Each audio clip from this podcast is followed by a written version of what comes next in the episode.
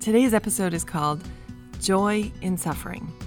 Now, I'm not going to pretend that I necessarily like the idea of those two things going together, but this is one of those times that I just say, "Okay, God, clearly you have something here." So I'm I'm going to figure it out and try to understand what you're saying, and I'm going to try to live it.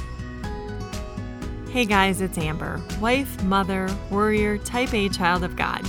Here at Little Things, we examine everyday issues from a biblical perspective with one simple goal to know and love God more.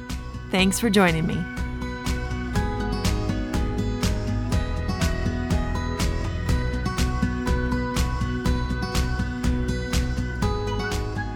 Several places in Scripture put the concept of joy and suffering in the same category. Now, we're going to hit on several of those. So, um, I'm not going to say all of those places right now. But let me just ask you right off the bat how joyful are you when the rug is pulled out from underneath you? Or when the day goes totally downhill? Or when you're in a really hard season with a child or with a parent or at work or at church? Or when you're experiencing persecution?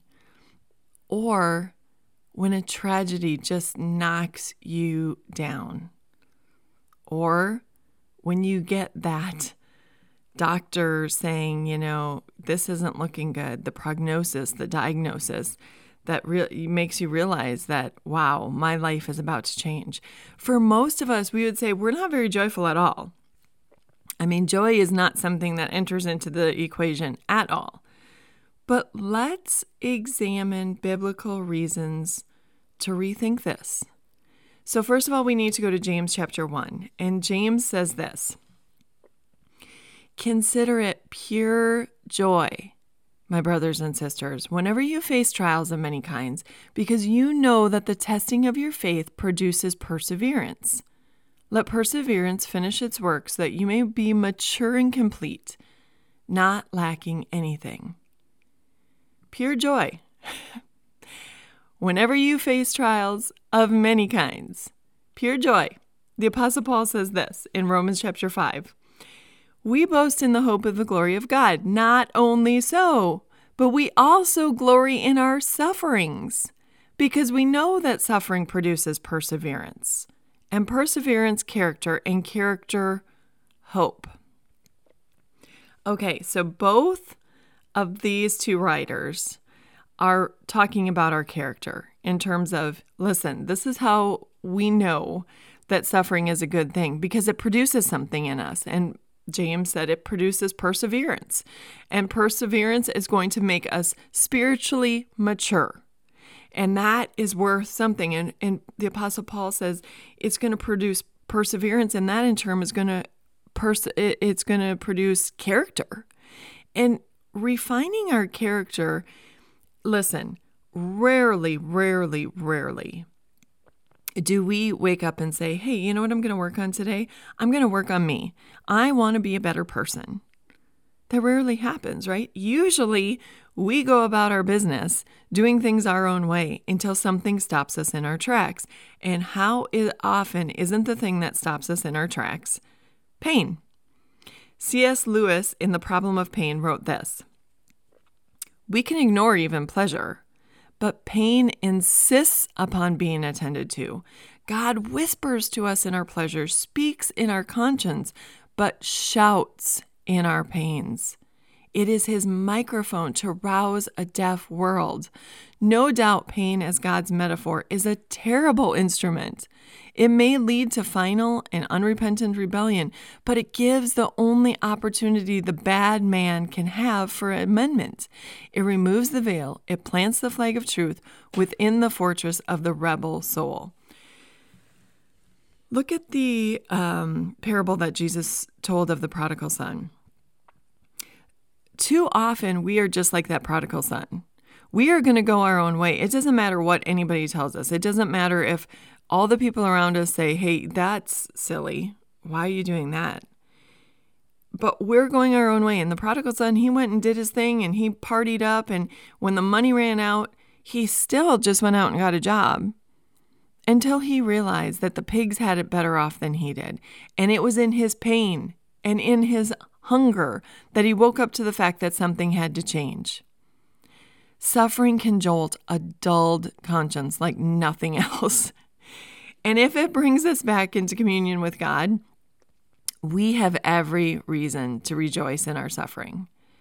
So we can rejoice in our suffering because too often we're unwilling to change and we're unwilling to listen to God when He's been trying to tap us on the shoulder and say, hey, listen, that's not the best way to do things. We don't want to listen to Him until the pain is bad enough that we are forced to listen. And for that, we can rejoice. But also, let's talk about some other reasons that suffering might be good. Hudson Taylor, he was the missionary to the Chinese, he said this At the timberline, where the storms strike with the most fury, the sturdiest trees are found. Let's face it, suffering produces that character and perseverance in us, but it makes us better leaders and it makes us more um, willing to lead through the next thing. When we've been through something, the next time we're not quite as as willing to just roll in a ball and hide and be afraid, but we've been through something similar before. So now we know not only how to live through it, but maybe lead through it. Those strong pillars of our church, they've weathered some storms. And maybe they didn't weather the first storms well. Maybe they were like Jeremiah. Jeremiah sort of started whining. He was God had recruited him and he said, you know, I'm a young man and I don't I don't know what you want from me. And then it got hard and so he was sort of whining to God and God said to Jeremiah in chapter 12 verse 5, if you have raced with men on foot and they have worn you out, how can you compete with horses?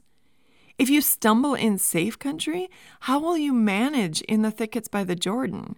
God is saying, Jeremiah, this is just the prep work. This is just getting you ready for the big things that I have for you to do later on. So don't whine about these little things because things are going to get much, much harder. This is just the precursor. Remember David?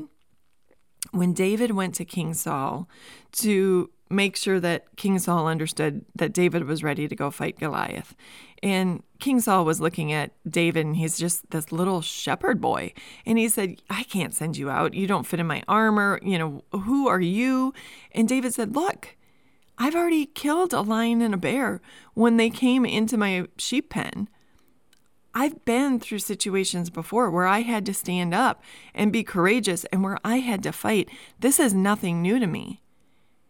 And what happened after Goliath? After David went out and defeated Goliath, he had gotten courage from his previous defeats, defeating the bear and defeating the lion. After he killed Goliath, he started going out to war and eventually he was leading the troops into war. Each experience is going to lead to more confidence and more understanding. The leaders that have been through really difficult times, they're ready to listen to the wisdom of others and they're re- ready and willing to give the wisdom that they have found going through something else. Now, there's another reason that suffering um, can make us joyful. Maybe in our suffering, God has you on a mission. Many of you know that I worked for many years as a, an elderly companion, and so I was in um, some. I was always in places, senior living situations. Let's put it that way. And my first assignment was in a nursing home, and several of us were Christians who worked with this man that we were taking care of. And our presence in that nursing home absolutely made a difference in the people around us. There were many Christians there who we were able to encourage and we were able to give, um, you know, scripture and tell them to hang on and that glory was coming. And there was one man who, even as he was dying, I was able to go in and pray with him. And I just think that man that was in the nursing home, home who I was taking care of, he didn't realize his assignment at the time. Maybe he did. But his assignment was to bring us there into that nursing home so that we could witness to other people and help them to keep the faith in their journey home. A good friend friend of mine recently was going through a situation that was very very difficult and many of us were praying for her. And one night this friend who's a nurse took care of a pastor who spent quite a bit of his night advising her so here she is to take care of him. And it was very clear to all of us that God had sent that pastor into that hospital that particular night in order that he might minister to this other person. Imagine that. God's assignment for right then brought that pastor into the hospital. Now, we don't often think of our situations in that respect, but I'm pretty sure the pastor understood by the end of that night that there was more to him being in the hospital than just having to endure something. Think of what you can be to others in your season of suffering. You know, somebody who has um, done that so very well is Joni Eareckson Tada. I have a great deal of admiration and respect for her. I've listened to her for years. At 19, she was in a diving accident and she became a quadriplegic. And she has spent her life just encouraging the saints and working through her pain. And she's been a huge vocal supporter and she supports monetarily many, many people who are paralyzed and tries to get them the equipment they need and speaks up for people in other countries who don't have the rights that handicapped people have here. She has done remarkable work but she's had to do it through her pain. And she said, Sometimes God allows what he hates to accomplish what he loves. My guess is God has no pleasure in bringing us into a season of pain. And yet he knows that his will will be done very well there. In fact, Paul Chappell said, Remember, even in the midst of suffering, God's will is being done if we continue to be the people that the people of God in our suffering, we can be an incredible blessing to the people around us. We can teach and encourage them to look at more than just physical blessings and to see that God is even in these remarkable situations. There's one more thing that I want to talk about, and it's that we can choose Yes, we can even choose to be grateful in our suffering. Even when we don't see the refinement taking place, we might not see ourselves changing. We may not see ourselves becoming a better leader, or maybe we're at the end of our life. And so we know, you know, there's no more for us to, to, to lead. There's nothing more for us to do. So I don't think that God is actually preparing me for something more. Even when we don't see the mission, we can still choose to be joyful in suffering and be an incredible testimony to other people in the midst of it. Now I'm going to read something to you from my good friend Rhoda Woolley, and she she talks about this a lot. If you've listened to her podcast Five to Thrive, if you've read some things that she's written, this will not be new to you. I'm just going to read a couple of paragraphs that she she's written. This says, Joy isn't dependent on circumstances. Although the Apostle Paul was in prison, he sang hymns and wrote of joy.